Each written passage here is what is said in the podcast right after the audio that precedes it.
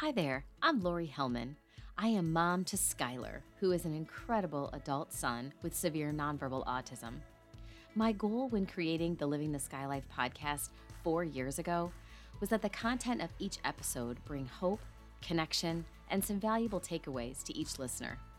In sharing the many relatable caregiver stories and experiences, I hope that you never feel like you have to travel your parenting journey alone. If you haven't already, please connect with me through my Facebook page, Welcome to My Life, Skylar's World, or Instagram, Welcome to My Life underscore Lori Hellman, and let's keep the conversation going after each episode airs. If you are enjoying the podcast and are listening on Apple iTunes, could I ask a favor that you please leave a rating and a written review and share Living the Sky Life with others? Thanks again for tuning in and subscribing to season four of Living the Sky Life. Hello, and thank you for tuning in to another episode of Living the Sky Life. I am actually flying solo today. I feel like there are a lot of things um, I'd like to chat about and catch everybody up on um, with regard to Skylar and just kind of adulting that we're experiencing. Um, for those of you that follow my writing in my blog um, on the Facebook page, uh, Welcome to My Life, Skylar's World, I have noted some of these things in the last few months but um, you know, the bottom line is we're dangerously close to that age of services ending. Skylar will be 20 um, in April. And while I know that our state and many states continue services until the age of 22, legally they're supposed to um, maintain services until that age.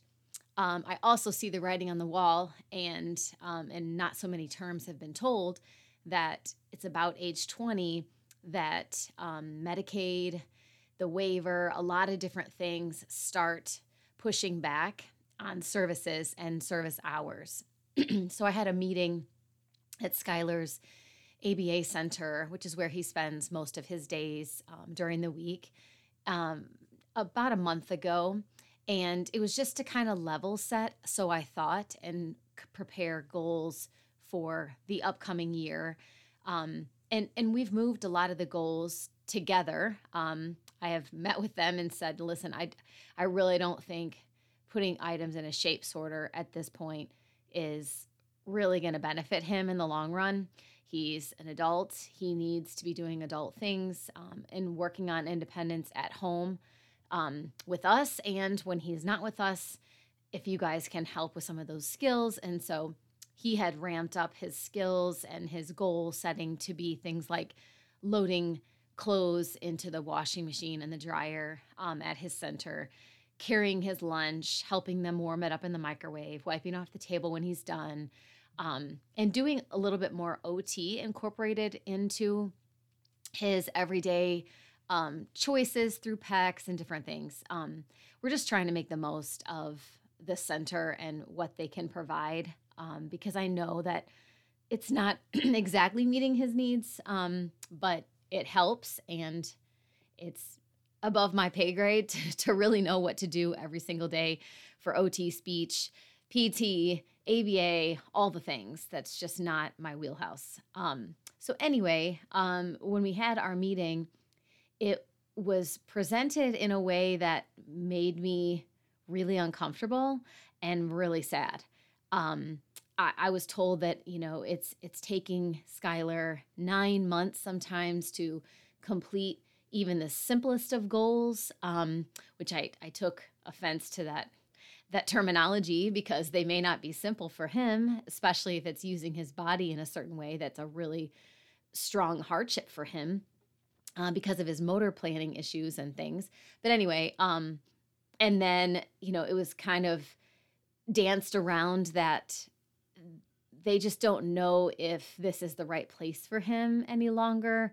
Um, they suggested bringing in an expert in ABA to evaluate them and their goals and the programming that they're providing to see if that's something that um, that they're doing all that they can.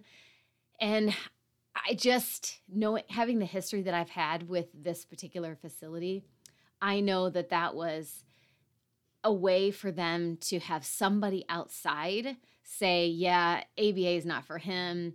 Um, I don't think there's anything more you guys can do for him. And then they can release him at the age of 20 instead of waiting until he's 22 and free up his spot for a cute little kid who is three or four and needs a little bit of ABA services. That's ultimately what they want. So I um, thought long and hard and cried um, about it and just decided, you know, rather than be, dare I say, a victim, I, I refuse to sit around and wait for somebody to dictate to me where my son can and can't go and what he can and can't do.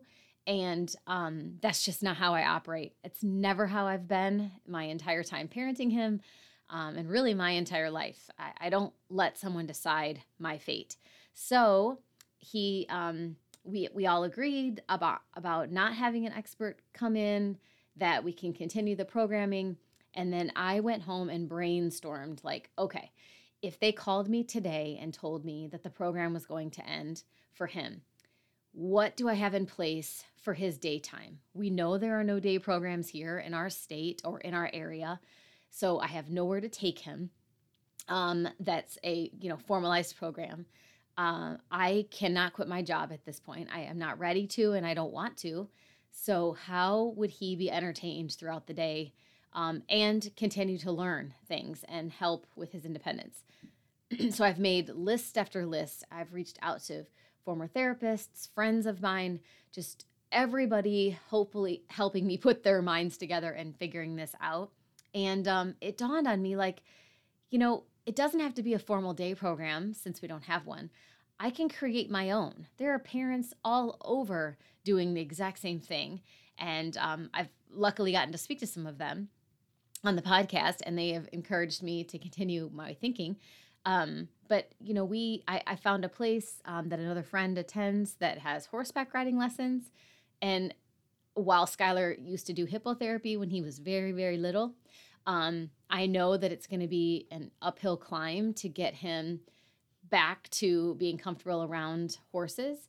But we've been three times now. And the first time he was just completely scared and didn't want to go anywhere near the horses, which is completely fine. The facility is so wonderful, and the, the owners are just beautiful people and um, they support him 100% just coming there being at the barn and then leaving if that's all he can take. Um, we've gotten up to the point now that he has pet them. On the nose he has handed them treats. Um, so we're getting there. I, I, would hope that he will be interested in riding someday in the near future. Um, but as long as his comfort level comes down just just visiting the horses i'm fine with that. Um, we've also i've I got him a Y membership, and um, we just took him for the first time last weekend. And to walk the inside track or to swim in the heated pool, um, just to get him out of our house and to interact with the community more. He did fabulous. And um, he's become a regular mall walker on Saturday mornings. He and my husband do that together, and then they go to his favorite lunch spot every Saturday. We're trying to develop a different routine for him predominantly on the weekends, but that something that can be, you know, just expanded into the weekdays if he were to be sent home permanently and no longer have um, his center to go to. So I also started him back in OT therapy to help with some of this motor planning stuff. I really thought we were past most of it, but just seeing how he spells and how much effort it takes for him to extend his arm and his finger to point at the letters that he needs to spell and his eyes, you know, working with his hands. It's a lot. He still struggles. You can see how exhausted he gets after spelling five or six words.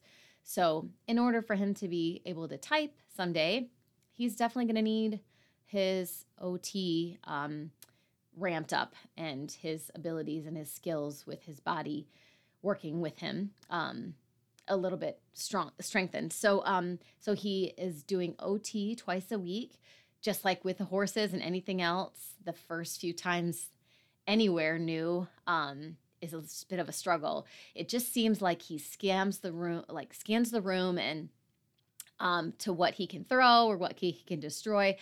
It's almost as if he's saying like, you know, it's his fight or flight. You can see that, but um you know, maybe he'll smack one of the therapists on the arm or he'll tug on their hair, just trying to see. I feel like if they're gonna give up and just say, you know, no, you can't come here. We can't tolerate this, just so he can get out of it. There's so much childlike behavior, I feel like, with him, where he's always testing people. But the people that stick up for themselves and kind of stand up to him in a way, not mean, but if they hold their ground, which is what I always tell them to do, um, and talk to him like he's a 20 year old man instead of a child, he seems to respect those people much better and faster, and then he's willing to work with them. So, one of the other things about that that I blogged about a week or so ago was the ability for me to let go. I've always accompanied him back to like therapy sessions, like his OT sessions or whatever, because I felt like I had a need to protect him and to protect the therapist or whoever was working with him from getting smacked or getting their hair pulled. And um, I just couldn't let go in the sense that I just didn't want them to be frustrated with him and then discharge him and say he, we just can't we can't deal with him here um, and i didn't want his feelings to be hurt if they did something like that or took that course of action so i thought that me being back there was the best thing because i was monitoring everything i was apologizing on his behalf to them whatever and then it just made me realize I think it's probably making things worse. I know that probably sounds stupid to just finally realize that at this age uh, that he is, but I really thought I was helping.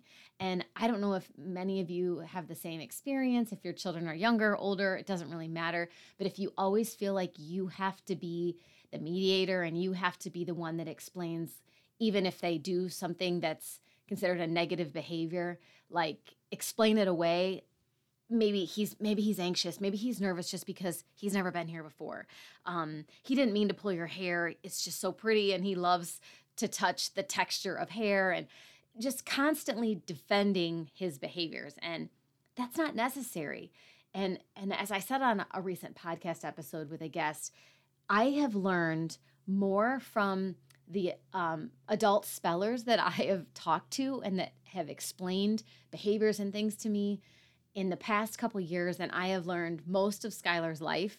Um, and the point that they've made is this our kids work so hard every single day at every single skill and everything that makes you know life a little bit more challenging for them to try to you know hurry up and do things or catch up to their peers or just do anything in the house to be um, not a problem for us for lack of a better term.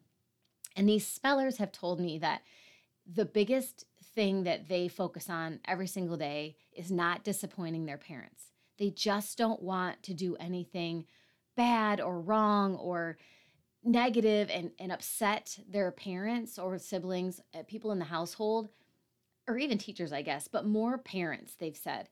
And if they do lose sight of their body, which many of our kids do, and they can't control some of the behaviors that come out when they're anxious and they're nervous and they, they have no other way to communicate those feelings other than to maybe act out. They feel so terrible after that happens because they can't apologize, they can't explain that they didn't mean to or the reason that they did what they did. Um, they, and then they feel even worse than they did committing whatever was the behavior that was um, not really appropriate.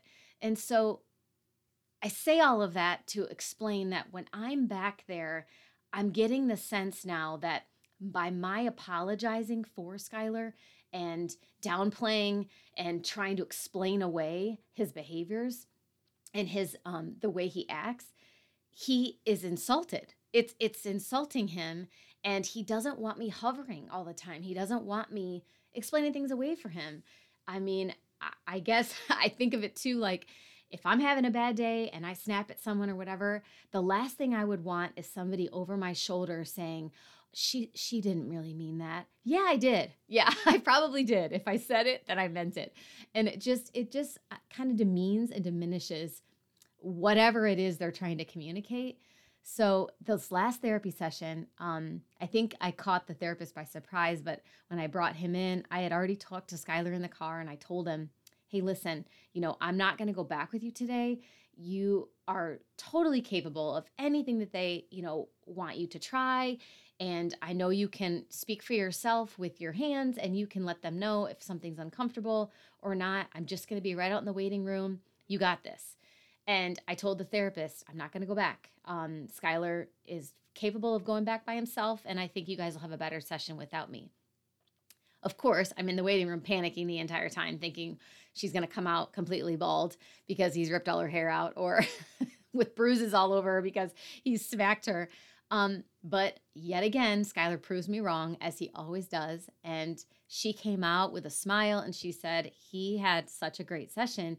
He only slapped me a little bit, you know, just one time. And she goes, and it was honestly my fault because I know you've told me that he doesn't really like people to turn their back on him and to walk away. They, he prefers you stand next to him or hold his hand or whatever. And she said, I turned away from him and he slapped me on the back a little bit. And, um, and she said, the other thing is I talked, you know, sternly to him, like you suggested. I didn't baby talk to him because he hates that. And um, she said he was phenomenal. And I praised and praised and praised him when I got back to the car and that I knew he could do it. So, you know, it takes parents sometimes, I am living proof, a long time. Um, for some of us 20 years to still to finally realize some things that maybe should be obvious but i feel like as much as he's grown and learned and adapted and all of those things I've grown just as much or more because he's always showing me. It just takes me sometimes a lot longer to pick up what he's trying to put down for me. Um, and then I'm always just so embarrassed that it took me that long. Um, and we get a good chuckle out of it. I mean, I'm very clear to him that, um, you know, mom finally figured it out. I'm so sorry that it took me so long. And he smirks. And um, so I know he he completely understands. And I hope that someday he'll communicate to me that he understands that I'm just trying my best and I'm trying to do everything right. And um, maybe that's my problem. Maybe I'm trying too hard to, to make everything perfect and make it right for him. When if I just relaxed and lived and observed and just kind of, you know, wing it, so to speak, like he is forced to do on a daily basis, maybe things would be better. Um, and then, you know, to that point too, I also recently blogged about um, that same topic about, you know, stopping saying what I've always been conditioned my entire life to say to others or about myself is that I'm fine. Anytime anyone ever asks me out and about, uh, friends, or family, anybody's like, hey, how are you doing? I don't know how many of you guys are like me, but you always say, Hey, I'm fine, fine, things are good, I'm fine. And I could be having the absolute worst day of my life, and I still would say I'm fine. Partly because I don't, I think people just ask as a as a pleasantry, and that's just kind of what we're we're all conditioned to say. Hey, how are you? I'm fine. Um, and and we're not. we're not always fine. I know I'm not always fine, but I don't really want to share that I'm not fine and I don't really want to share all that made my day so terrible because I don't think people really want to know that. I think they would just be happier if I just um, responded to them with things are good, I'm fine, and then we all move on. So I I also kind of reevaluated the way that I talk to Skylar because I was thinking about why I always say I'm fine when I'm not.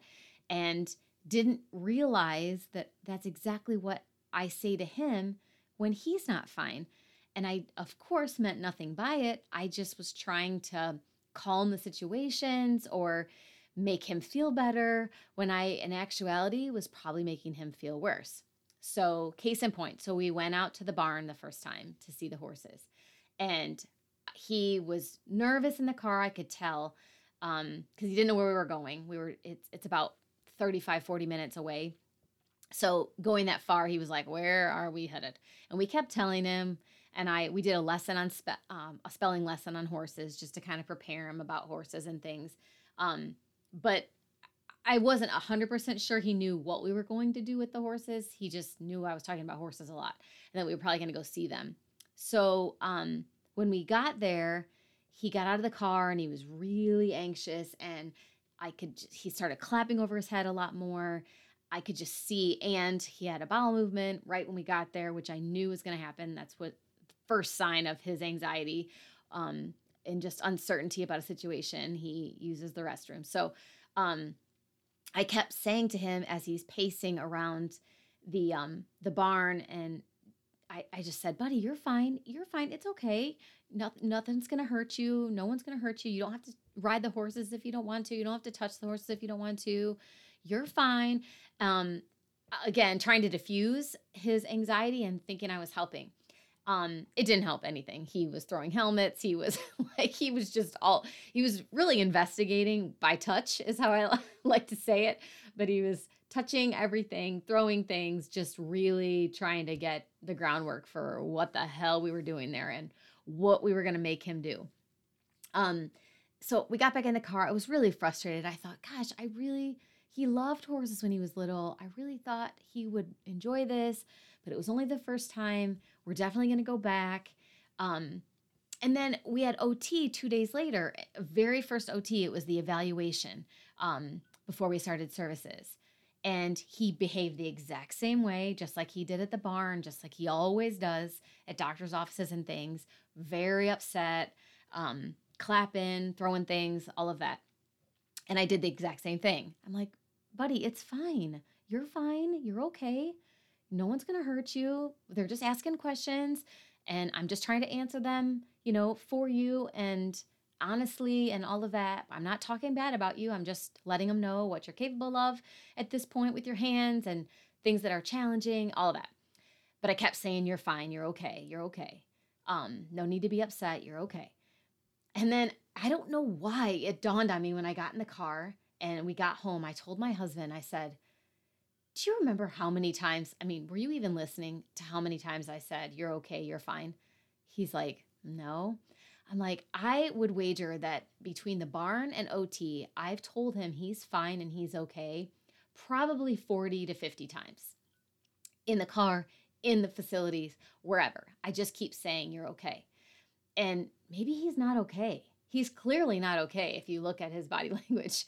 He's like, Yeah. And I said, What if I'm going about this all wrong? What if instead of telling him he's fine, I should acknowledge what it appears that he is showing me that he's nervous, that he's anxious, that he's unsure, that you know he's he's scared, any of those things. Um, and and acknowledge those and tell him that I understand if you're feeling this way. You you have every right to feel this way. How can I help you? And and just go about it from a different different tone, different perspective, all of those things. So we had a, an opportunity to try that the next weekend at the horse farm. And then the entire car ride there, I could see he was anxious again and ramping up. So before he got out of the car, I climbed in the back seat and I said all of those things to him. I said, you know, buddy, it looks like you're really nervous and you are uncertain about what's going to happen um, let me just kind of walk you through what we did last time, and we're going to do the exact same thing. And anytime you're ready to go, you just grab my hand and we can leave. We don't have to stay. We don't have to do anything you don't want to do. You whatever you're feeling is completely appropriate and it's okay that you feel how you feel. And he just sat there for a second and he just kind of looked at me. I got out of the car. I you know, I went to unbuckle him and get him out and I said to him, whenever you're ready and you're feeling okay and you're ready to get out of this car, you step out of the car and we'll walk towards the barn. And he stepped out of the car and slowly started walking to the barn past the um the emus and all the other, the goats and all the cool things. He took his time and he was looking at everything. We went in the barn. He did not really push us like he was before. He walked out into the sand and he uh, got close to the horse and we just talked to him and kept telling him like you don't have to touch the horse you don't have to do anything you don't want to do and he made one lap around um, the riding area and then came back to one of the horses and stuck out his finger to touch the horse on the nose. And I'm like, at a babe. That's so awesome. He did it on his own. He was ready in his own time to extend his hand and he didn't want to be pushed to do anything. He didn't want to be told that he was fine when he wasn't fine. And I just looked at my husband and I thought, oh my gosh, yet again, this kid is just like making me earn my mom badge because I just feel like I'm always doing everything wrong and I don't realize it until I realize it, which sometimes it's so late, but it's I guess it's better to learn eventually than to never learn at all, right? Um, so again, I I modeled that same approach with OT a few days later. And that's when he I, I climbed to the back seat, did the same thing, told him his feelings were valid, and it's not his fault that he's nervous. It it happens to everybody for the first time they go somewhere and all of that stuff. And we walked into the therapy area and as we're walking in from the car, he held my hand the entire way. Now, I have to say that's a big deal because usually he only holds my husband's hand, even if we're mall walking or whatever. He'll hold his hand, reach out for mine for a half a second, and then he drops it. I don't know why, but he's just more comfortable holding Josh's hand. So he held mine and he held it the entire way in. He held it in the waiting room, waiting for the therapist to come get him. And then I said to him, I'm going to stay out here. I mean, I think you are would be, you know, super safe and everything is great and you're super brave to go back there by yourself. Is that okay? And he released my hand and he went with the therapist. So, you know, kudos to me. I got to pat myself on the back. like I said, it took me so long to finally realize that I was underestimating him and the abilities he had without me, but also that I just inadvertently was dismissing his feelings and I just did not mean to do that. I felt so bad once I switched gears and recognized that that's maybe what he was waiting for is for me to validate his feelings instead of dismiss them. But um, I'm just really glad that that I figured that out. It you know it takes me a while sometimes. I'm the first to admit I don't know everything. I'm always evolving and trying to figure this kid out uh, to make his life the best. Um, and you know, the the last thing I'll say on that is one of the things that um, I learned from actually Linda um, Orlean's daughter. Um, she wrote me one time and said that her daughter told her that one of the best things that um, we can do for our kids is to constantly remind them, even if they're having a meltdown or whatever it is, to kind of get eye to eye with them and tell them that it's not their fault. And I have implemented that for quite some time now, the last couple years. Anytime I can see he's uncomfortable um, or he's having, a, you know, an issue with his stomach from his Crohn's disease or whatever it is, and he's just he's just really having a bad go at it. Um, I'll hold his hold on to both of his arms and I'll you know, make sure I'm in his face, whether he looks at me or not is irrelevant. But um, and I say, Skylar, it's not your fault. It's not your fault, especially if it's your stomach. It's not your fault. You can't help it. Um, but how we, you know, express ourselves, we can work on that. But whatever you're feeling, whatever you're experiencing, it's not your fault.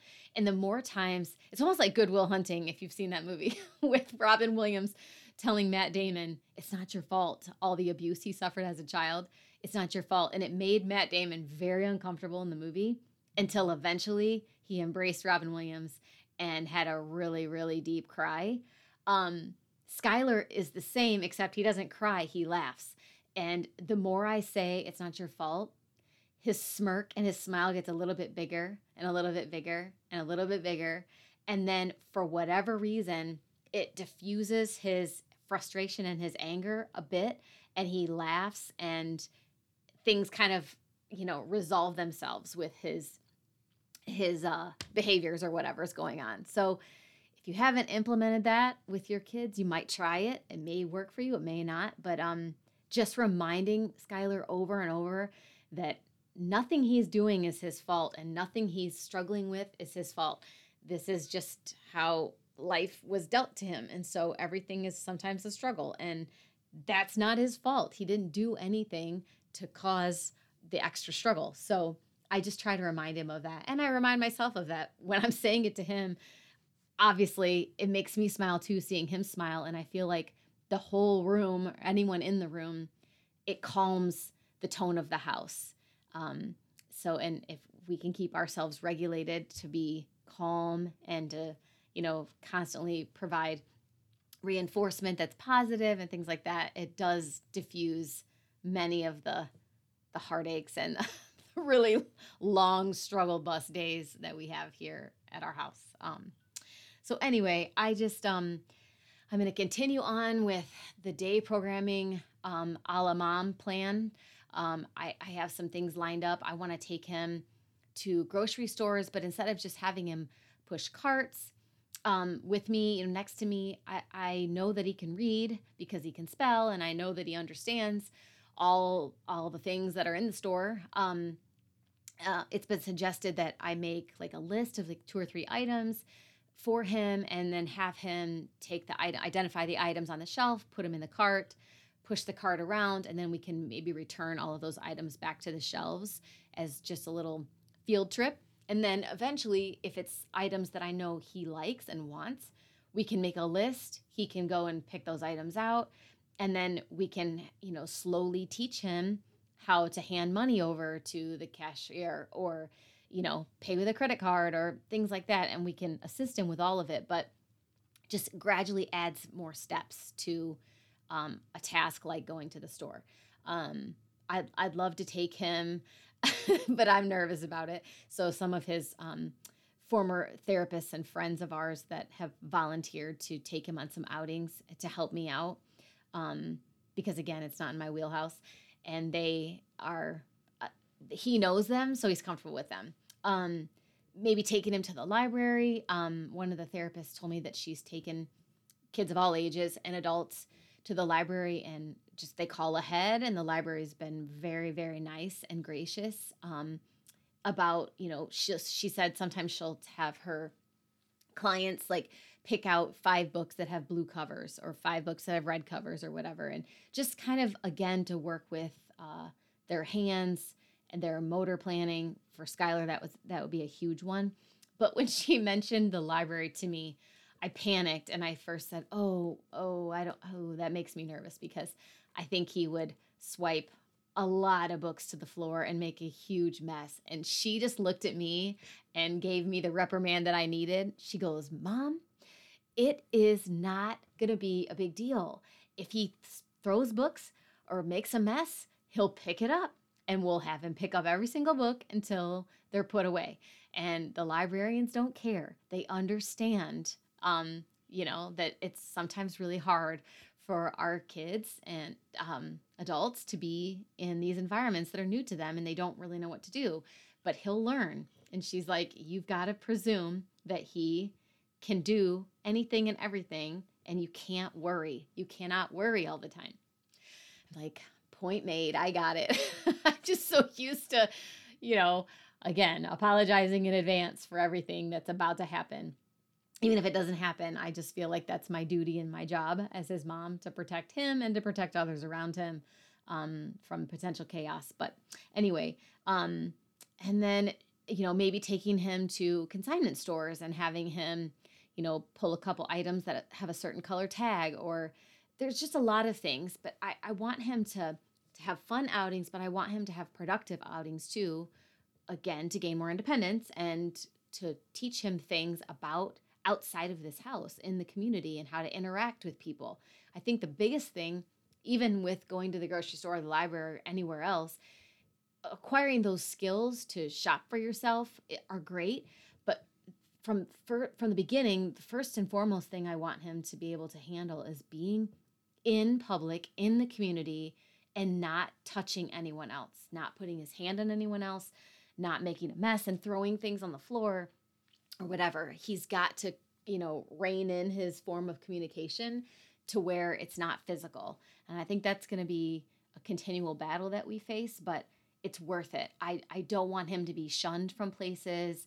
um, banned from places just because of his hands and his inability to keep control of those. So, um, if anyone has any suggestions, I would love to hear them on how um, to keep your kids from using their hands for good and bad. like I, he, um, he has pockets in all of his pants, and I've tried um, to suggest to him like you know, if you're feeling anxious and you want to smack somebody or pull some hair or whatever, put your hands in your pockets. That doesn't resonate with him.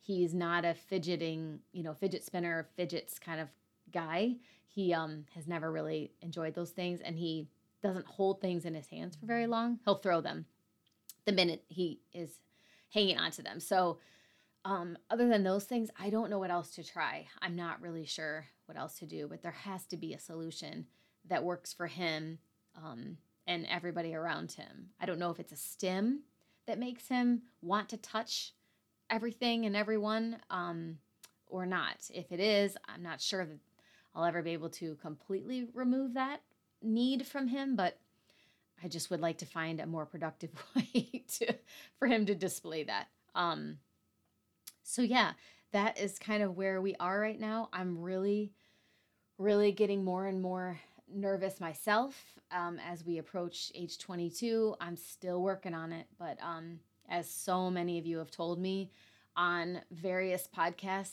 episodes, that um, it's not much better in other states.